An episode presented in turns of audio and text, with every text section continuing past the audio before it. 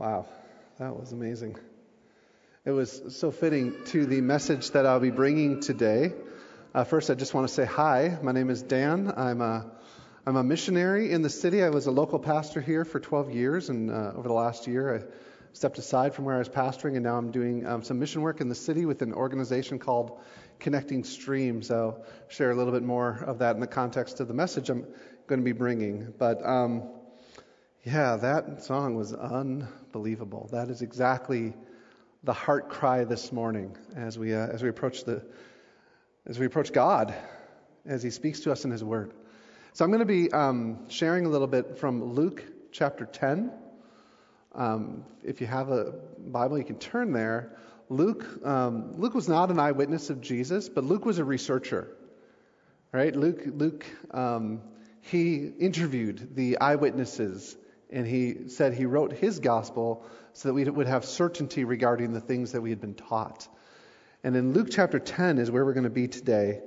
Um, we're going to be talking about go and shout it and tell it to the nations. Luke chapter 10, I'll start reading in verse 1.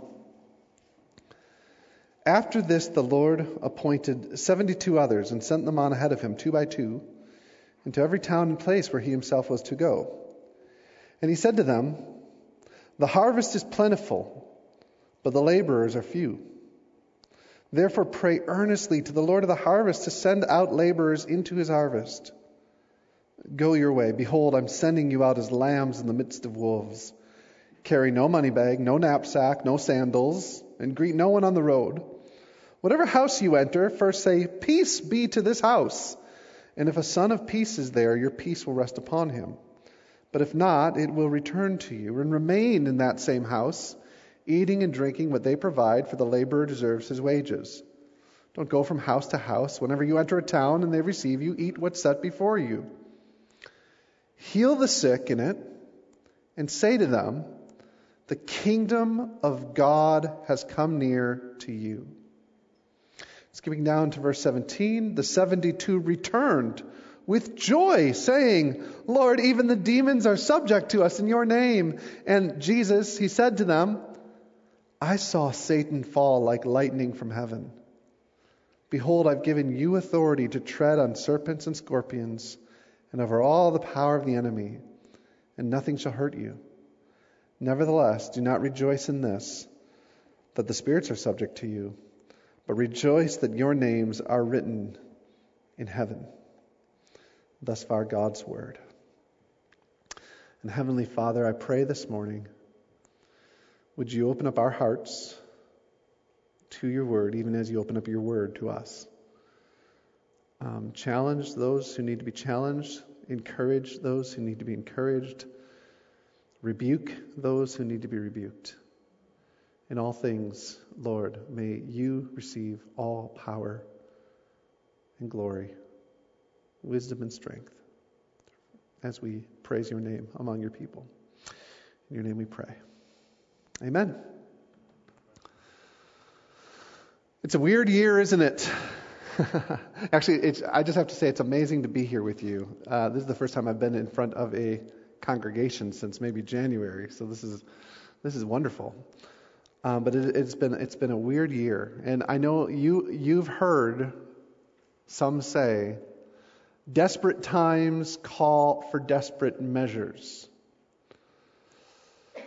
And actually, I think I'm going to I'm going to turn that on its head a little bit today. I'm going to say this desperate times call for bold people.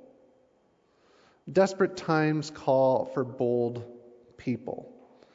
There's a poem by Rudyard Kipling I want to read to you. It's been, it's been something I've, I've read from time to time since I was in my 20s. But um, I just read it again this morning and it hit me anew as we think about 2020 and the fears of this year, this year of fear. In the midst of uh, overly political climate, in the midst of a global pandemic, in the midst of social unrest, in the midst of tragedy, wildfires, explosions, seemingly every day in the news, this year of fear never stops. And so I was reading this poem this morning, and it just spoke to me again. It's called If by Rudyard Kipling.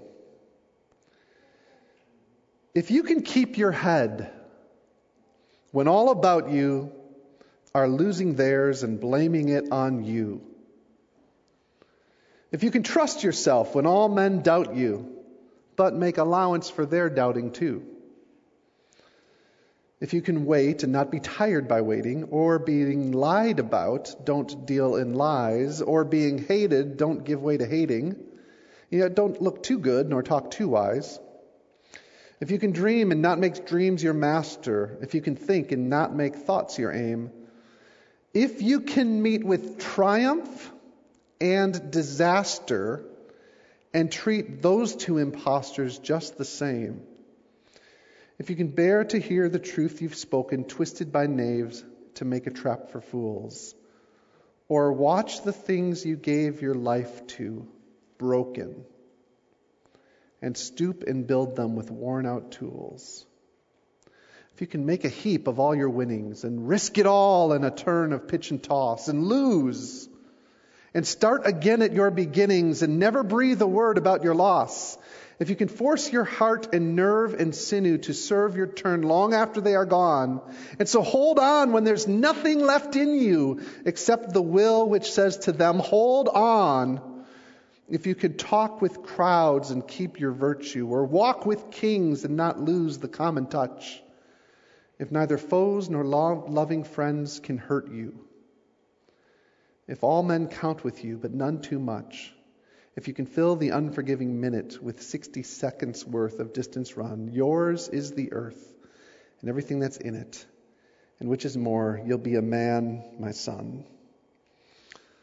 Desperate times call for bold people, call for level headed people, called for people who understand the purpose for which God has placed them in this world and can hold on to that through whatever comes, victories or tragedies. Those are, that's what we face in this year of fear. And I believe that God has not forsaken us. And I believe that God has not forsaken our city. And I believe that God has the same great commission, the same great mission He has called us to, that He first sent those 12 apostles on many years ago.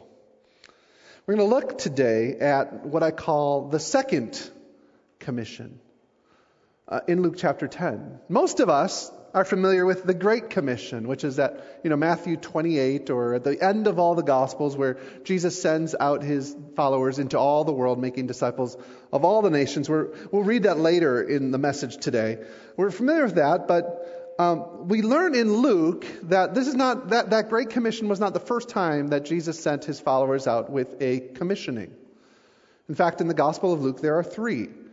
In Luke chapter 9, he sends out the 12 to go into the villages and the cities. And he says to them, he gave them power and authority over all demons and to cure diseases, and he sent them out to proclaim the kingdom of God and to heal. That was the first commission in Luke chapter 9. But here in Luke chapter 10, we have the second commission, and now he's sending out 72. He expands his commission to include 72. Now, here is the interesting point. We have no idea who these 72 people are. They're, they're historians and Bible scholars don't have any inkling as to who these people may be. They're never mentioned again in Scripture. They're never, even the fact that they had been sent out is never referred to again. And I actually think that may be part of the point here. Part of the point here is that these aren't the apostles, these aren't the chosen 12, these aren't the big names. These are the nameless, faceless followers of Christ. They're the ordinary folk, as we would call them. They're the ordinary folk. We don't even know their names, but these are the ones that Christ sends to do this work.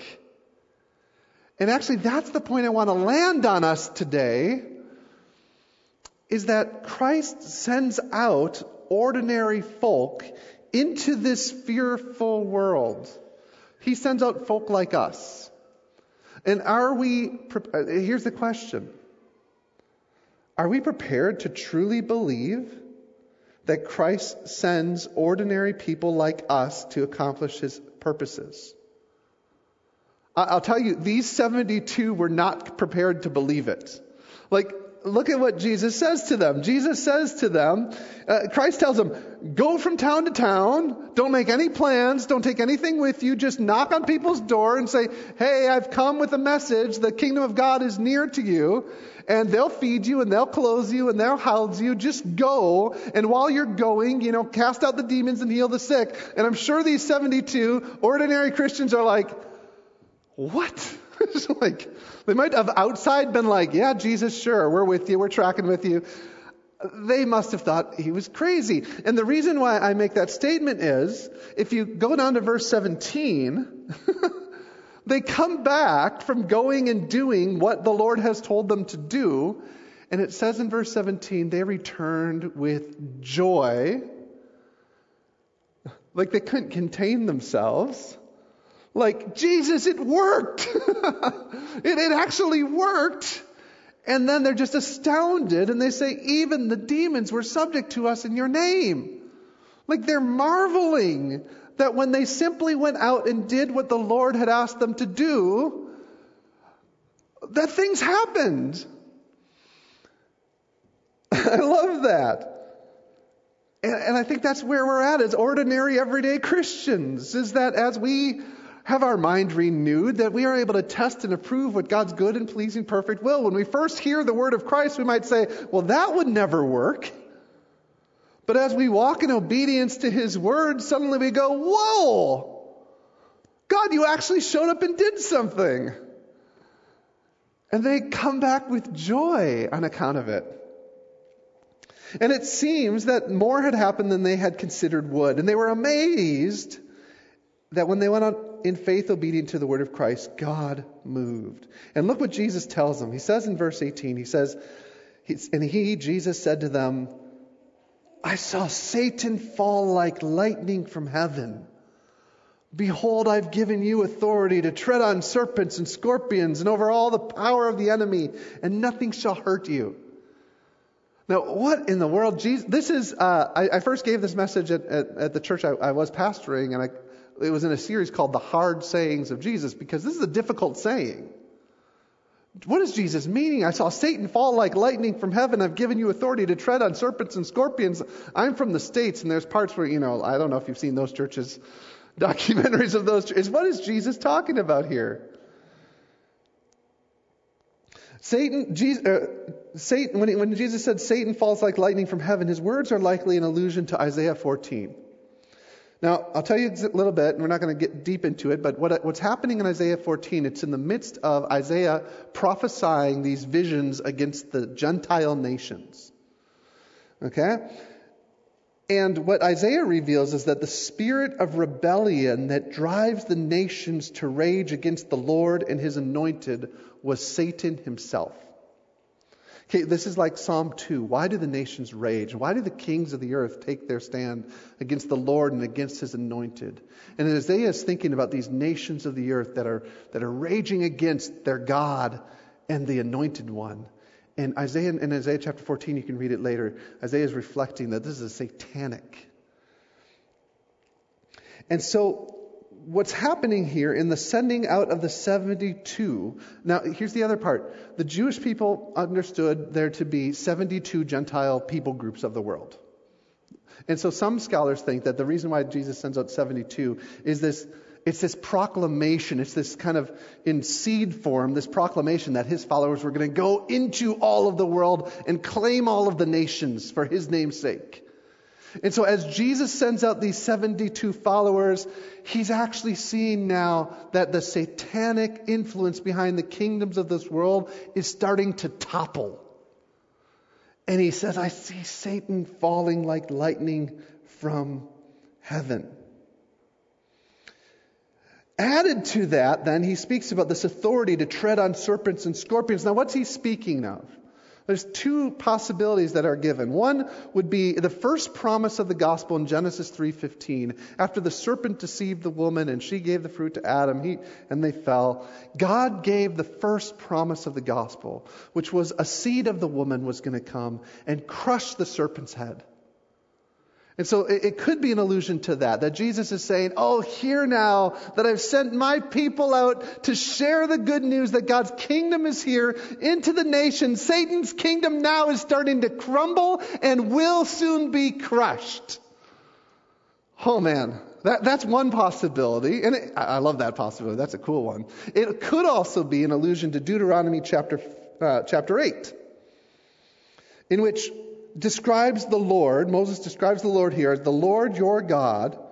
Chapter 8, verse 15. The Lord your God, who brought you out of the land of Egypt, out of the house of slavery, who led you through the great and terrifying wilderness with its fiery serpents and scorpions, and the thirsty ground where there was no water, who brought you water out of the flinty rock, and who fed you in the wilderness with manna that your fathers did not know, that he might humble you and test you. And, and the point of Deuteronomy chapter 8 is about the presence of the Lord. That the presence of the Lord that went with the children of Israel as they went through the nations of the earth. That they, the, the, the, their sandals did not wear out and the serpents did not bite them. Basically, what Jesus is saying here is to say, as they returned with joy, saying, Oh my goodness, Jesus, we had no idea this, this is what happened. Jesus says, Yeah, I know. In sending you out, I saw Satan's kingdom begin to topple. Because I am the king and I am the supreme authority and I am with you. You don't need to worry about a thing the enemy cannot stand before you. Two words, if you forget everything else about this message today, two words I want to impress upon us today as we think about our approach to this fearful year and where who we are as God's people as we go. Two words are this authority and presence.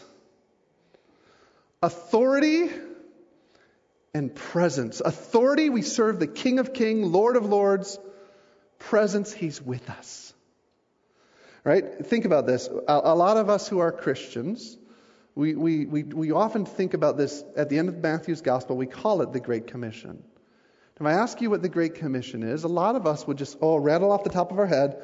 Oh, the Great Commission is that we are to go making disciples of all nations, baptizing them in the name of the Father, Son, and Holy Spirit, and teach them to obey all that Jesus has commanded. Is that right? I see a lot of nodding. Listen, I edited out a great deal there. I hope you know that I edited out and that that answer was accurate but not sufficient. Because the Great Commission does not start with go. What's the first word of the Great Commission? The first two words. All authority, Jesus says. Now, they come near to him and some, like it says, the disciples came near to him and some doubted. So it wasn't that like these were great, great, great men of faith. What it is, is Jesus came to them and proclaimed this. He said, All authority in heaven and on earth has been given to me. Therefore go. See, the Great Commission means nothing if Christ does not rule.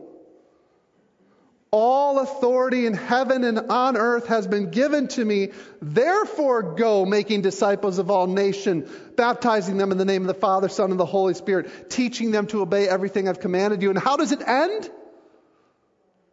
And lo, or behold, I am with you always, even until the end of the age. Authority, all authority in heaven and earth has been given to me, and presence, I am with you through the power of the Holy Spirit. I'm with you. Desperate times call for a bold people, but our boldness is not in ourself. Some doubted. Desperate times call for a bold people, and boldness comes from the fact, if you're a Christian here, you've been given a mission that is based not upon sufficiency in yourself, not upon who you are, but upon who Christ is and his position of all power and authority, and that he is with us. Authority and presence. A couple months ago, I was uh, in San Francisco. I was doing some missionary training before I began my role here in the city. And we did about four days of missionary training. And um, the last day, we had evangelism training on our schedule. And uh, we, that day, for some reason, they brought out a big conference table. Uh, we hadn't had a conference table yet, the whole first three days of training. But that day, we have a big conference table. So we're all like, oh, getting our notepads out and getting our pencils sharpened and all ready to go. And he's like, the guy walks in, he goes, We're going to do our evangelism training. We're like, Yep, we got our pen, paper ready. He's like, All right, so in 10 minutes, we're going to get in the van and uh, we're going to go to the Tenderloin. Now, the Tenderloin in the U.S. is probably the second or third, like, most dangerous district in the entire United States. San Francisco is right now known for its drug and homelessness populations. The Tenderloin is the center of that. And they're like, yeah, in 10 minutes, we're just going to get in the van. And here's what we're going to do. Uh, we're going to pray. You're going to go up to people. You're going to say, hey, can I pray for you? And can I tell you about Jesus? And then we'll gather in a couple hours and see how we go. And now all of us, we're all like pastors and missionaries. So all, out, on the outside, we're all like, yeah, yeah, we got that. Sure. Yeah, we're fine. Yeah, of course. Yeah. I do that every day, you know? Inside, we're all like, wait, where are we going? like, what? And then it was kind of funny because we're getting in the vans. He's like, Oh, yeah, by the way, by the way, uh, don't touch anyone. They might cut you. We're like, okay, thanks for telling us. And it was just amazing. Um, so we did. We got in the vans, we got out, we prayed, we, and, and I got amazing stories I could share with you about, about just that, about just going and approaching people. Hey, we're Christians. Can we pray for you and tell you about Jesus? In this really, really, really rough neighborhood. And we get done and we're doing our debrief. And one of the things our trainer said is like, look, we could have sat around that conference table and took notes about how to share your faith. It's like, that's not it. I knew you guys all knew how to do that. I saw your applications to come to be part of this training. It says the biggest barrier to the people of God is our lack of courage, our lack of boldness. He says, That's what I needed to train you in. It's not your knowledge, it's your confidence that if you go out, Christ's authority will be with you and Christ's presence will be with you. And that's what you needed to learn. And, and that, that's how I needed to learn. I'm coming back. I'm like, that's how I'm doing evangelism training. Let's just go. But that's the reality. The reality is if you're a Christian, not only are you called to just go and share what Christ has done for you, but it's not about how sufficient you are. It's not about how capable you are. It's not about how articulate you may be. It's about you serve the King of the universe, of whom all authority has been given, and who says, I will be with you. Now, there's a couple implications of this. I want, to, I want to talk about four implications of this idea of authority and presence as we go. The first is this, and I don't know where you're coming from this morning. I've never been to this church before. I don't know you. But I will say this to you. The first implication of being used by God in this way, in this time, in this fearful season we live, is first this you must know Christ. And he must know you. You must truly have that relationship with Christ based not on what you have done, but on what God has done for you in Christ Jesus. All of us were alienated from God, meaning we were separated from God we did not love God with all of our heart, soul, mind, and strength. Have you? Think about it. Every day of your life, loving the Lord your God with all your heart, soul, mind, and strength. We have failed to love our neighbor as ourself. Have you, every day of your life, walked in loving your neighbor as yourself? Like, I don't need to give you 613 commandments, right? Like, those two can demonstrate the point that every single one of us have sinned and fallen short of the glory of God, as it says in Romans. That we've alienated, we've separated ourselves from God. But God did not leave us there. And maybe some of you are tired out and worn out because you're there and you understand you're there, but you're like, you've been trying to like make yourself better. The problem is all of your efforts will fail. Because not that we can make ourselves better. It's not just that we need a help or a guide. We need a Savior. What God has done for us in Jesus is He came and He lived among us a perfect life that we could not. He came and He died a debt of sin in our place. Rising from the dead, all authority being given to Him to proclaim to the nations forgiveness of sins and new life is available in Him. And so if you're here today, you don't know Christ, I would plead to you first understand there's nothing you can do to reconcile your relationship with God. He's done it for you in Christ. All we do is we, we bow our hearts before Him. We recognize that we've rebelled against Him. We receive what He has done for us, and we put our full trust into Him. You can do that this morning. Everyone who calls upon the name of the Lord will be saved. And he who trusts in him will never be put to shame. I called out to him when I was 16 years old. I said, God, I know, I, I know now I don't need a helper. I need a Savior. Come into my life. Change me. And the Spirit of God, I believe, actually came upon me.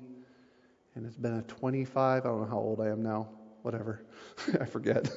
It's been a long journey of Him working out His purposes and His will in and through me. And He can do the same for you. So that's the first thing. First, you got to know Him.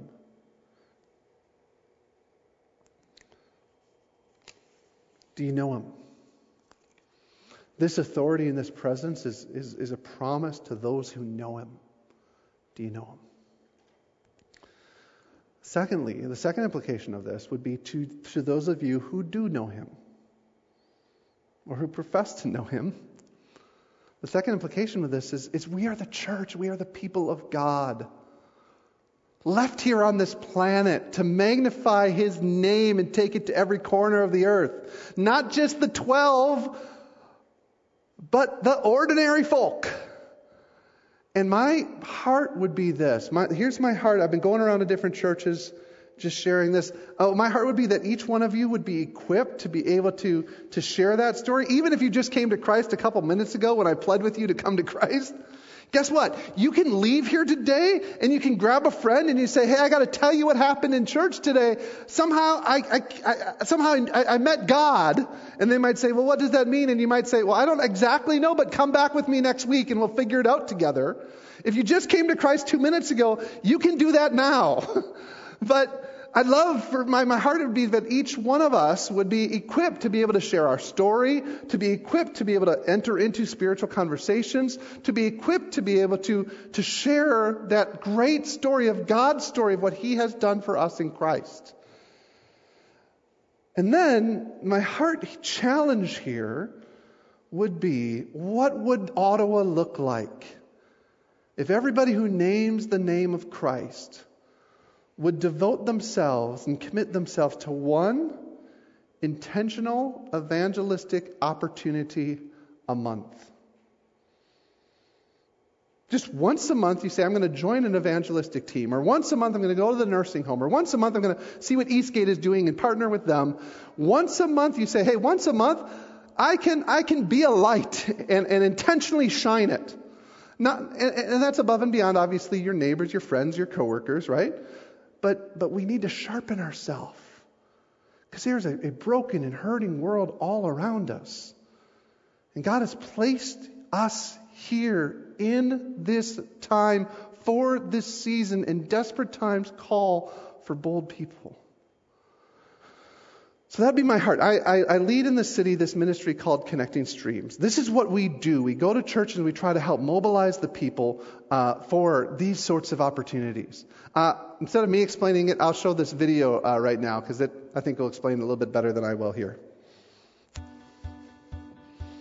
What is Connecting Streams? Connecting Streams exists to equip and mobilize the church to help society's marginalized know Jesus and experience his power to change the world.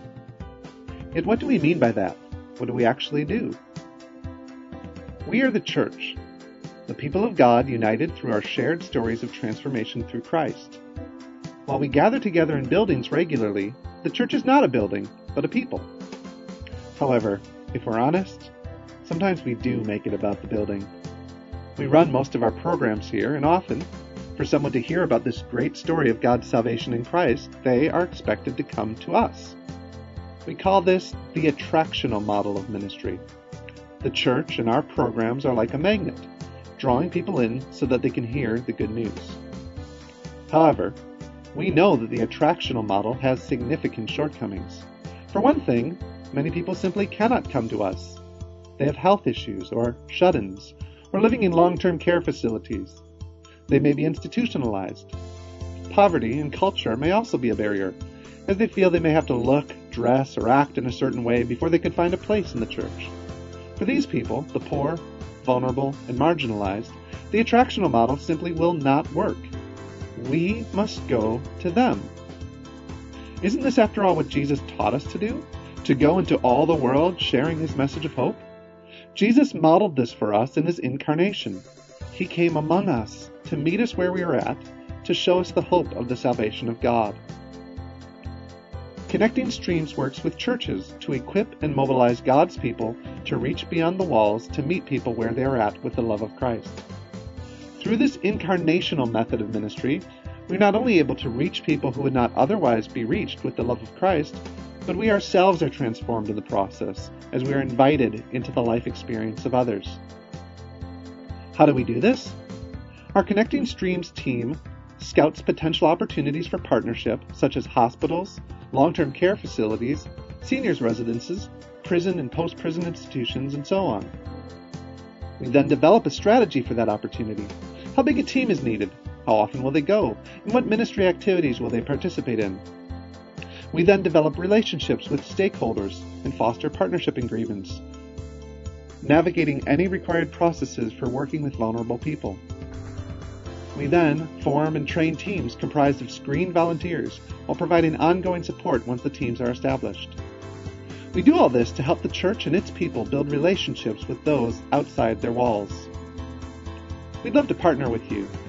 Whether you are a church leader feeling the Spirit's prompting to mobilize your own people to reach beyond your walls into the surrounding community, a Christian that has a unique heart burden for working among society's marginalized, or an organization that is already doing the work but is always looking for more eager volunteers. We'd love to chat with you and talk about how we might connect you together with others seeking to change the world.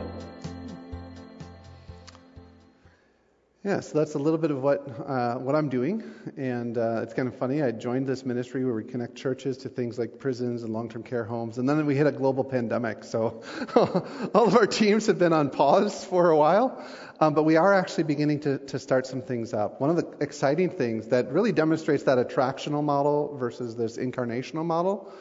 Uh, we worked with the Met and Peace Tower Church to relaunch a ministry called Bridges. Um, it was like a soup kitchen type of ministry where you'd come, you'd get a meal, and you get a message. And uh, so we had about 30, 40, sometimes 50 people kind of from the streets coming in for that meal. And they've been doing that for a while. And as we uh, now are thinking about reopening, we thought, well, can we do that? Can we have a public meal like that? What's that going to look like? What's cool is actually we are going to be restarting Bridges uh, actually this week. We're doing our training on Tuesday nights. If you're interested, you come and talk to me about it. But um, we're resetting it up, but we're, we're moving from an attractional, hey, come here model to a what we're doing is we're actually training our teams to go out with meals, to go interact with those uh, participants that we've already made relationships with, and they're going to go to them. They're going to go to them with prepackaged meals so it's safe, and they're going to go and we're going to train them how to do evangelism and conversational discipleship. And uh, so our teams are really, really, really excited like particularly because we've all mainly been cooped up for for a long time. So we're excited to get those ministries going again. Um, so if you had any questions about connecting streams, about bridges, you can talk to me after uh, the service. But I also want to tell you about an opportunity that you have right here at Eastgate Alliance coming up on Wednesday, uh, September 22nd. So on Wednesday, uh, we're helping to, or, uh, a team from Cambridge, Ontario called E3 is coming uh, to Ottawa, and they're going to be here from 6, sorry, sorry, Bill, 6 to 9 p.m. The reason why we need that extra hour, I'll explain in a minute. But they're going to be coming up, and, and they're hoping to equip the city. And what they do really well is they help to, to train you in very memorable tools to help you feel confident in sharing your faith. Okay, so that's, you'll learn a couple tools that night, and then I'll have to tell you, and this will excite some of you and terrify others. What they're going to do, you're going to meet at 6, do about an hour, hour and 15 minutes of training, and then they actually want to go out in teams around the neighborhoods a little bit. And you'll come back and you'll share what God has done. Because, like what I learned in San Francisco, that is the, one of the best ways to learn, is going and doing. So if you're terrified about that, that's actually where you should be. You know why? Because our boldness is not in ourself. What is our boldness in? The uh, authority and the presence of Christ.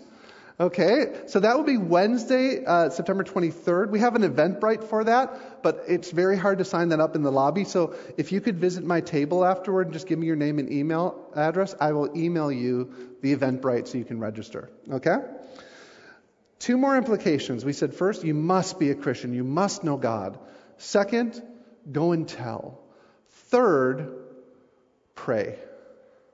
Short point here. Jesus just says, as he, as he sends these 72 out, he says, Pray that the Lord of the harvest will raise up laborers for the harvest.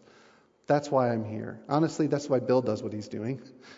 he's praying that all of us, ordinary folk, ordinary everyday Christians, will get this, get this picture of the gospel, the authority and the presence of Christ to motivate in our life to go and impact and rock this city pray. I love, uh, I see Naya's there, the Burning House of Prayer.